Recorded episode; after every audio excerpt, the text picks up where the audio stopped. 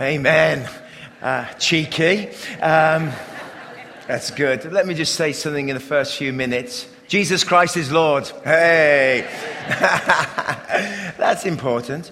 Um, Hey, I just want to mention a couple of things before we get step right into the sermon together uh, this morning. If you're a visitor and you'd love to get connected with the Willow Park Church, there are connect cards. Fill them in. Let us know your journey. And this week, one of our pastors will make contact with you. You may be unfamiliar with Willow Park Church. We are a multi-site, four great locations, six congregations, of which you are worshiping here this morning, here in Rutland at Highway 33.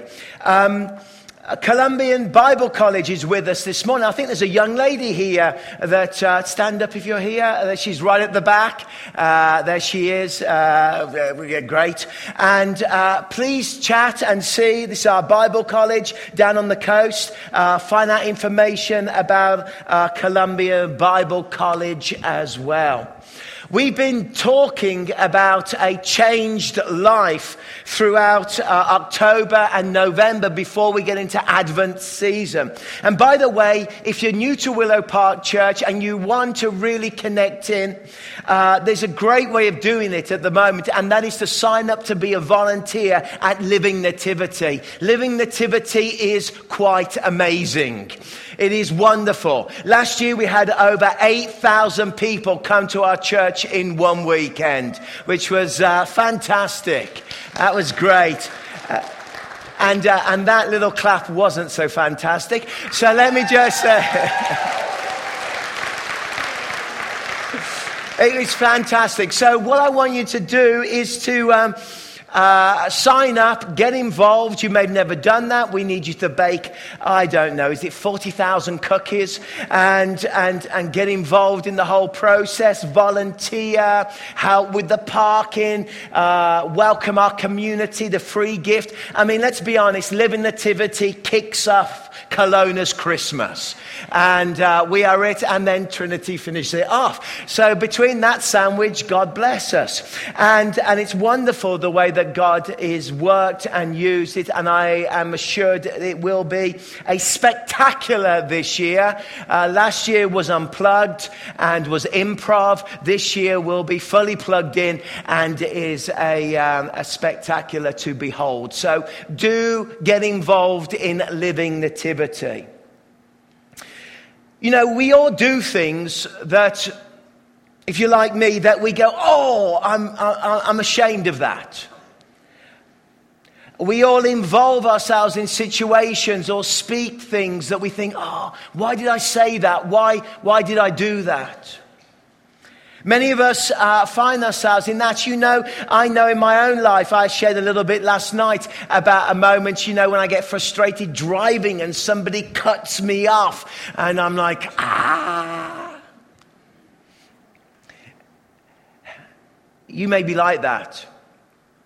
In fact, uh, my wife did say to me last night, she said, You know, if that's the best example you can give about being frustrated, I've got quite a few I can give you about your character.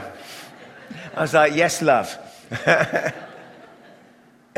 because we all battle, and there are moments when we are become um, frustrated. There are moments when we look at ourselves and we become perhaps moody. There are moments in our lives when we find ourselves experiencing emotions that are negative. We're angry, we're frustrated, we, we suffer with that moment when, when we find ourselves arguing with somebody uh, and we don't really know why we're arguing, but suddenly the emotion has gone from 0 to 60 in four seconds and you are on the roof. But real change means that the work of the gospel and the work of the Holy Spirit comes into your life and can actually transform those bad habits, those battles, those difficulties within our lives that cause us to quarrel and to be angry and to respond in a non Christian, unbiblical way. And in fact, the gospel teaches us that when we are born again, we are a new creation in Christ Jesus. And yet the challenge is how do we become a new creation? Because for many of us, You know that the image we may portray at church may not be the image we portray at home. How do Christians argue at home? Do you yell at home? Do you argue with each other? Yes, you do. I know you do. But how do Christians do it? With the windows closed. True? You can be moody, you can be angry, you can be screaming at the kids, and the way that you do it is so the neighbors don't hear. Unlike our non Christian neighbors. I live in Rutland, Upper Rutland. Enough said. And we realize that there is this battle in our character, in our personality, in the way that we are. I fail. I get moody. I get irritable. Michelle, go to me. What's wrong with you? Nothing. What do you mean, nothing? No, I'm fine.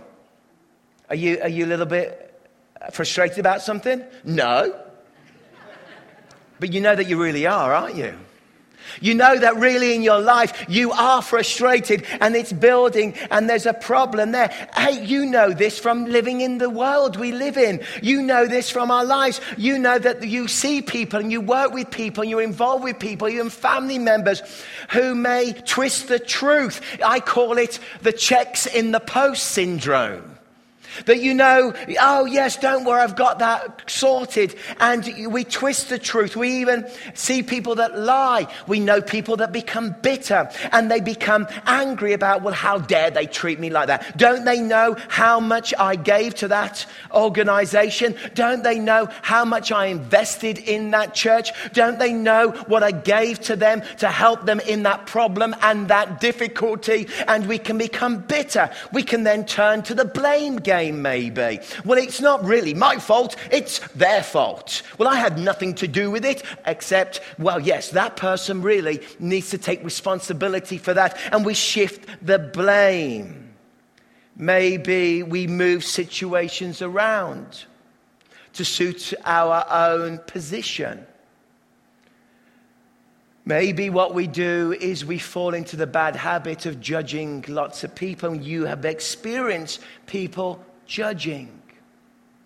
The power of that. Did you see the way that person is? Did you see the way that they did? Did you see what, did you hear what went on and what they put on their Facebook? Mm-hmm.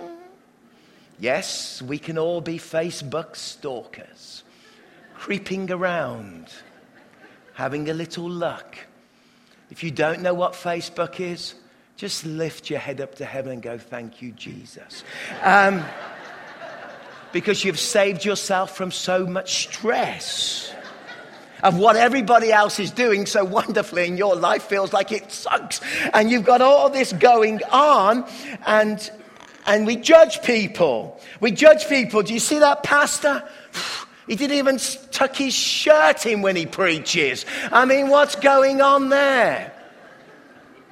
We meet people that are numbed by life, that they become numbed. How have they become numbed? Well, maybe they become numbed by by substances, by drinking or whatever, taking in substances in their lives that seem to numb them and make them uh, get through life. People numb themselves through overworking, always trying to perform, always trying to be the best. People numb themselves through possessions and through what they own and what they have. People searching for identity and looking for that and find identity in lots of other things apart apart from Christ Jesus.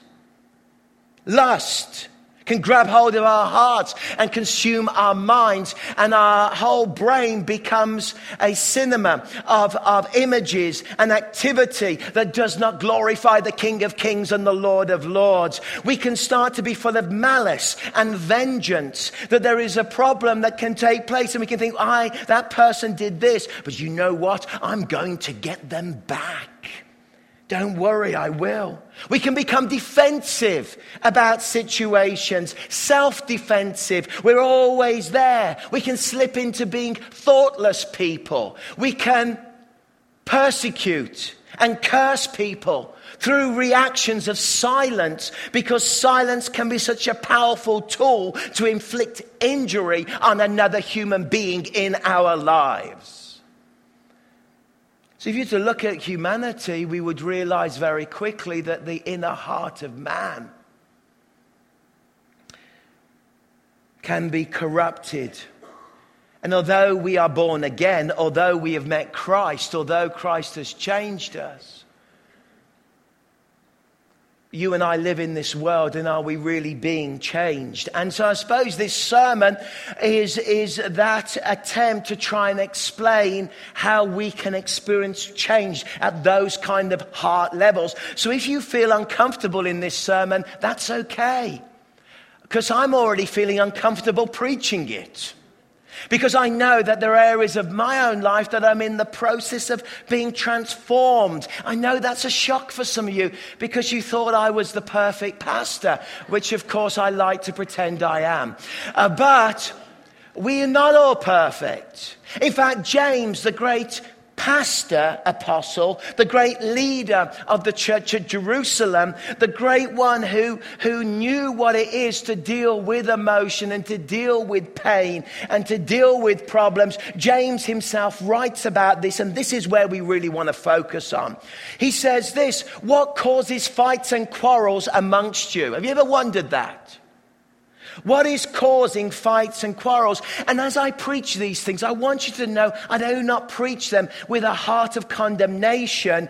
And if you know me well enough, you will know. And if you're new to Willow Park Church, I don't carry a message of condemnation. I carry a message of redemption and salvation in my being and what God has called me to do. There will be judgment and condemnation, but that is down to one day when the heavens part and Christ will return.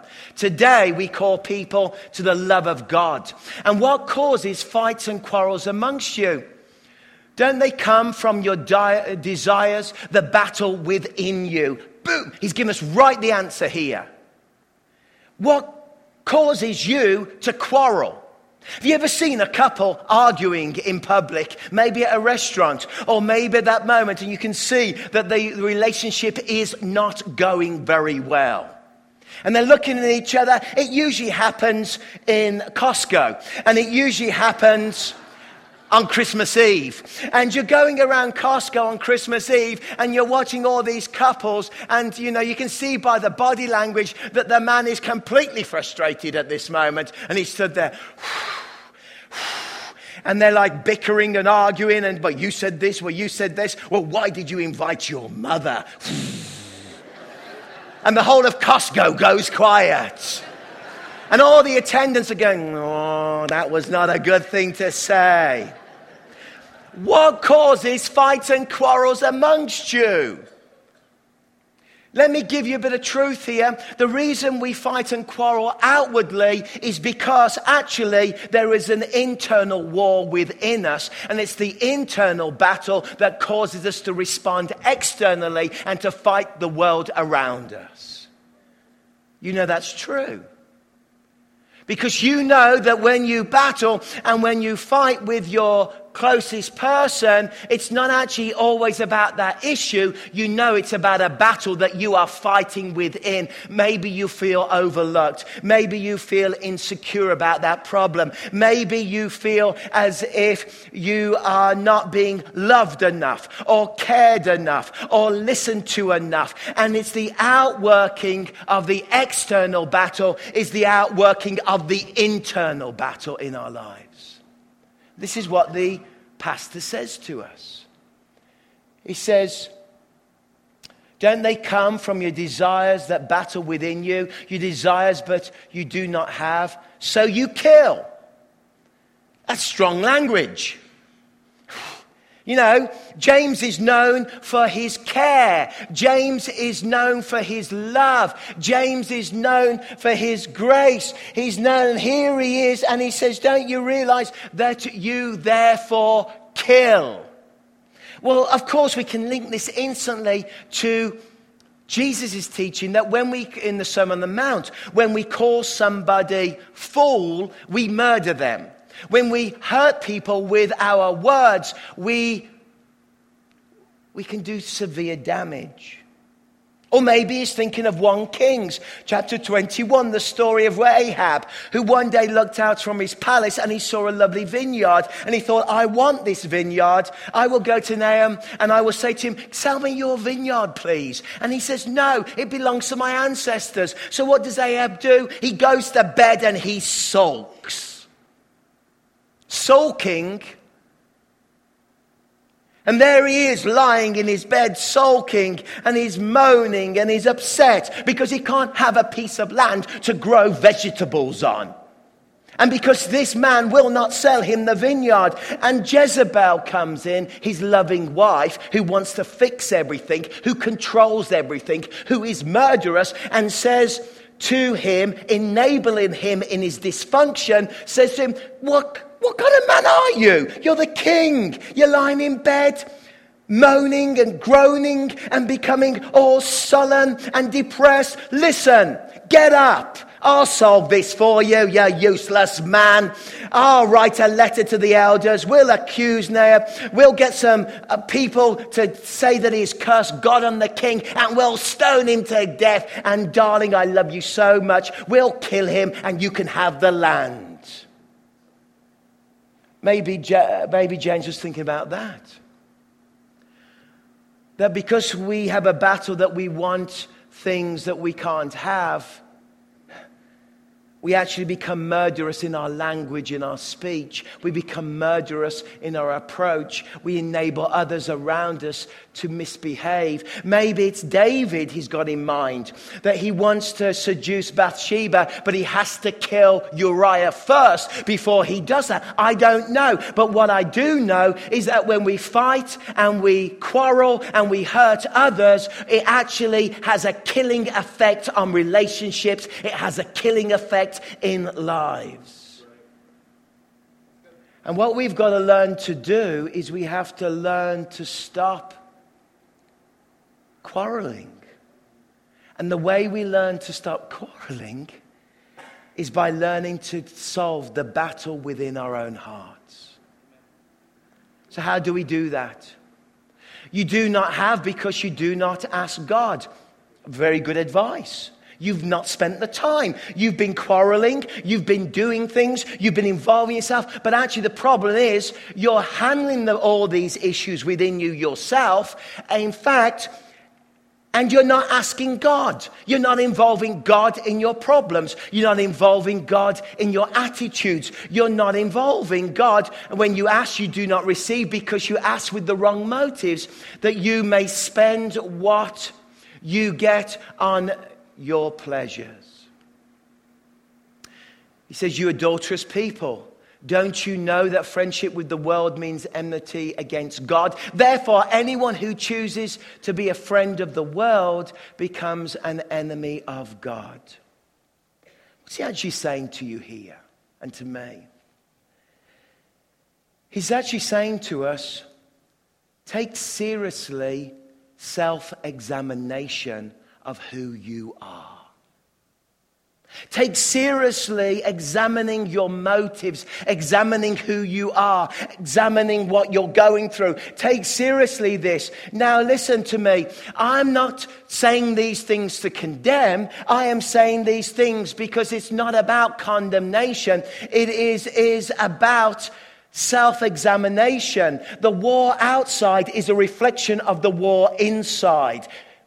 He calls us to wrestle, to meditate, to watch, examine, fight, run, persevere, confess, resist, submit, follow, and pray until we have been transformed into his likeness. This life of self examination and joyful discontent should not be confused with a life of paralyzing self condemnation. See, I know we love to preach, and I love to preach these messages that you come to Jesus Christ and you will be content. You come to Jesus Christ and you will be complete. You come to Jesus Christ and all your problems will disappear like a sugar coated Tylenol that takes away all of your difficulties. Listen, C.S. Lewis put it this way If I wanted to be content with my religion, and if I want to be content in my life, a bottle of port will make me feel content, he wrote. True. He said, But I do not want to be content with a bottle of port. In fact, my religion and my faith in Christianity makes me discontent. What, what do you mean? Well, I'm always discontent because I am not pleased with my inner man and I am willing and willing to allow Christ to change me. And when we're looking at inner transformation, a sense of discontentment is very good because it shows us that the work of God and the work of His Spirit is at work within our lives. And when we feel discontent, it means that God's probably prodding us and working with us and doing something and moving in our hearts so that what happens in our lives is that we're willing to do self examination. We are willing to wrestle, to meditate, to, to, to examine ourselves. We are willing to say, I am willing to allow Christ to do this work in me. What is the problem? The problem is false lover in your life. There are some things we love in our life that have replaced the passion and the heart for Christ that we hold on to. He says this, doesn't he, in that verse? You adulterous people, don't you know that friendship with the world means enmity against God? He uses a strong word here, and he uses the word adultery. Oh, am I, what does it mean uh, to be spiritually adulterous? What does it mean to do that? What, what, what does this involve? If I go, you adulterous people, what is the pastor's teaching us here? What is he communicating? Well, this is what he's actually doing. If you want to understand the word adultery, let me replace it for you with another word that works just as well. You idolatrous people. Because adultery is really a word that is used in the Old Testament to describe idolatry. In other words, idolatry means that we are willing to give our hearts to something else rather than the Lord Jesus Christ. And what the Lord Jesus Christ wants to do in our lives, He wants us to take seriously our inner man, that we examine our motives and our difficulties. And by doing that, we examine the idolatry that rules our lives, or the sinfulness, or the thorn bushes, or the weeds, or whatever metaphor we desire to use, He wants us to take that seriously and pull down the idols that stop us from fully engaging God and finding full freedom. So, I'm with my wife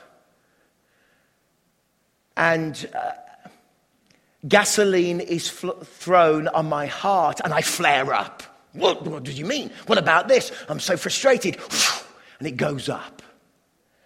What do I do with that moment? Well, if I'm serious about transformation of my inner man in Christ Jesus, I examine myself because behind that outward reaction, there is an inward battle. And that inward battle is linked to something that I hold more important or as an idol or an issue. And it causes me to examine myself and say, you know what? I've replaced something in my life with something that is other than the Lord Jesus Christ. It's about the heart. And what we've got to be willing to do is look and go, okay, my heart, what is going on? And why do I react that way? And what is the root of that?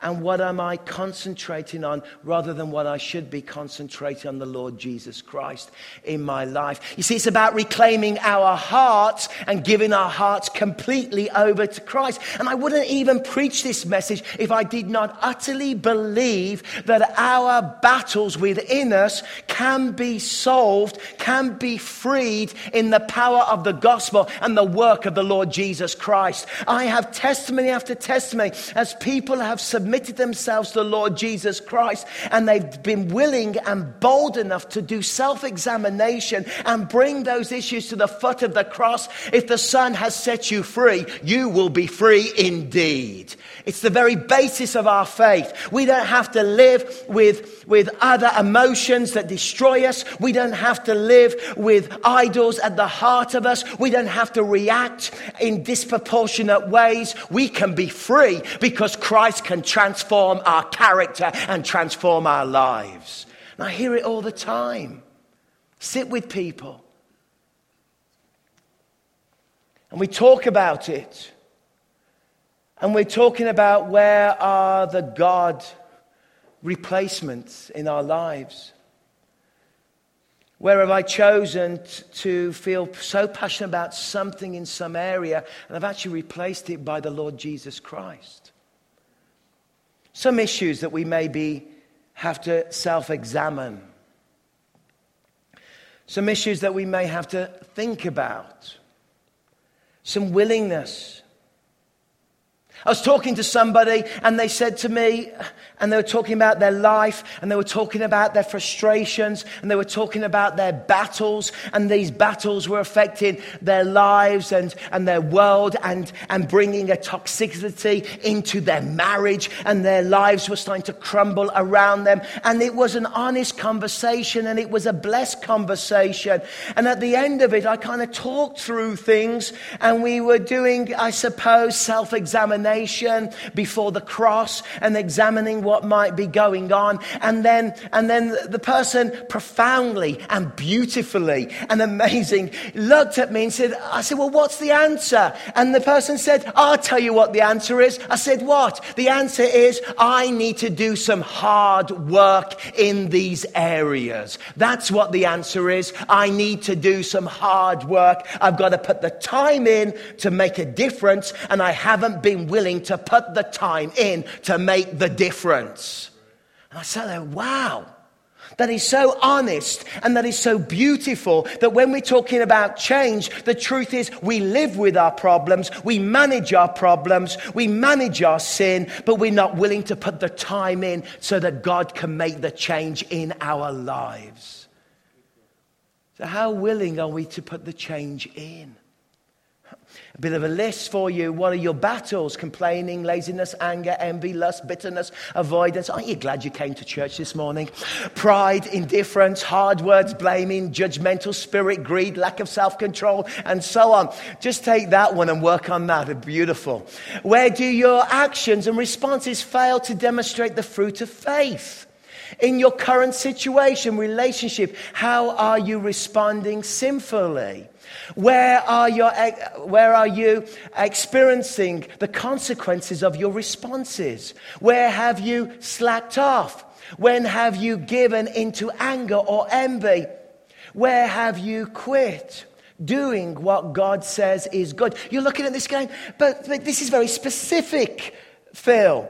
This is very sort of in depth. To whom have you spoken unkindly to? Where have you blamed others? When have you accused God? Are you dealing with your feelings by doing unhealthy things, too much eating, spending, working? The list goes on, doesn't it?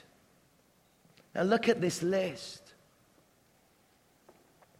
And as you look at this list, realize something amazing. Realize this. It's specific. Why? Because sin is specific.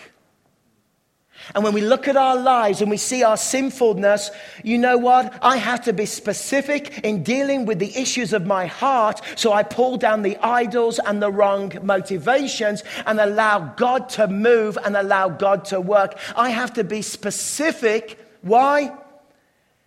Because sin is specific in my life.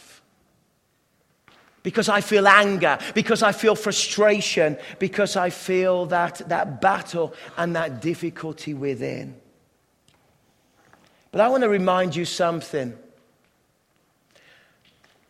And I want to remind you that God loves you and desires you and is zealous towards you. He goes on to say, Or do you think scriptures say without reason that he is jealously longs for the spirit he has caused to dwell within us? Look at this word jealousy, another not very nice word. You see, jealousy in our relationships is bad. If you come and hear me teach Encounter God, I talk about uh, me as a young man who was full of immense jealousy. In your marriage, in your relationship, jealousy is bad. With the Lord Jesus Christ, jealousy is good. What do you mean? We've placed the word jealousy for another word that could be put there zealous. Or do you think scripture says without reason that he is zealous longing for the Spirit He has called to dwell in you. You see, we may be adulterous in our hearts spiritually. We may have all of these battles going on within, but God the Father is a lover who is zealous about us. In the same way that the Father ran to the prodigal son, He runs to us in our weakness, in our pain, and in our lives. And what we have to be willing to do is to hunger and thirst after his righteousness. God runs towards us, and we should run towards him. And when he runs towards us, and when we run towards him, he meets us in our weakness. And that horrific list that I showed you that is not too big for God to do in your life.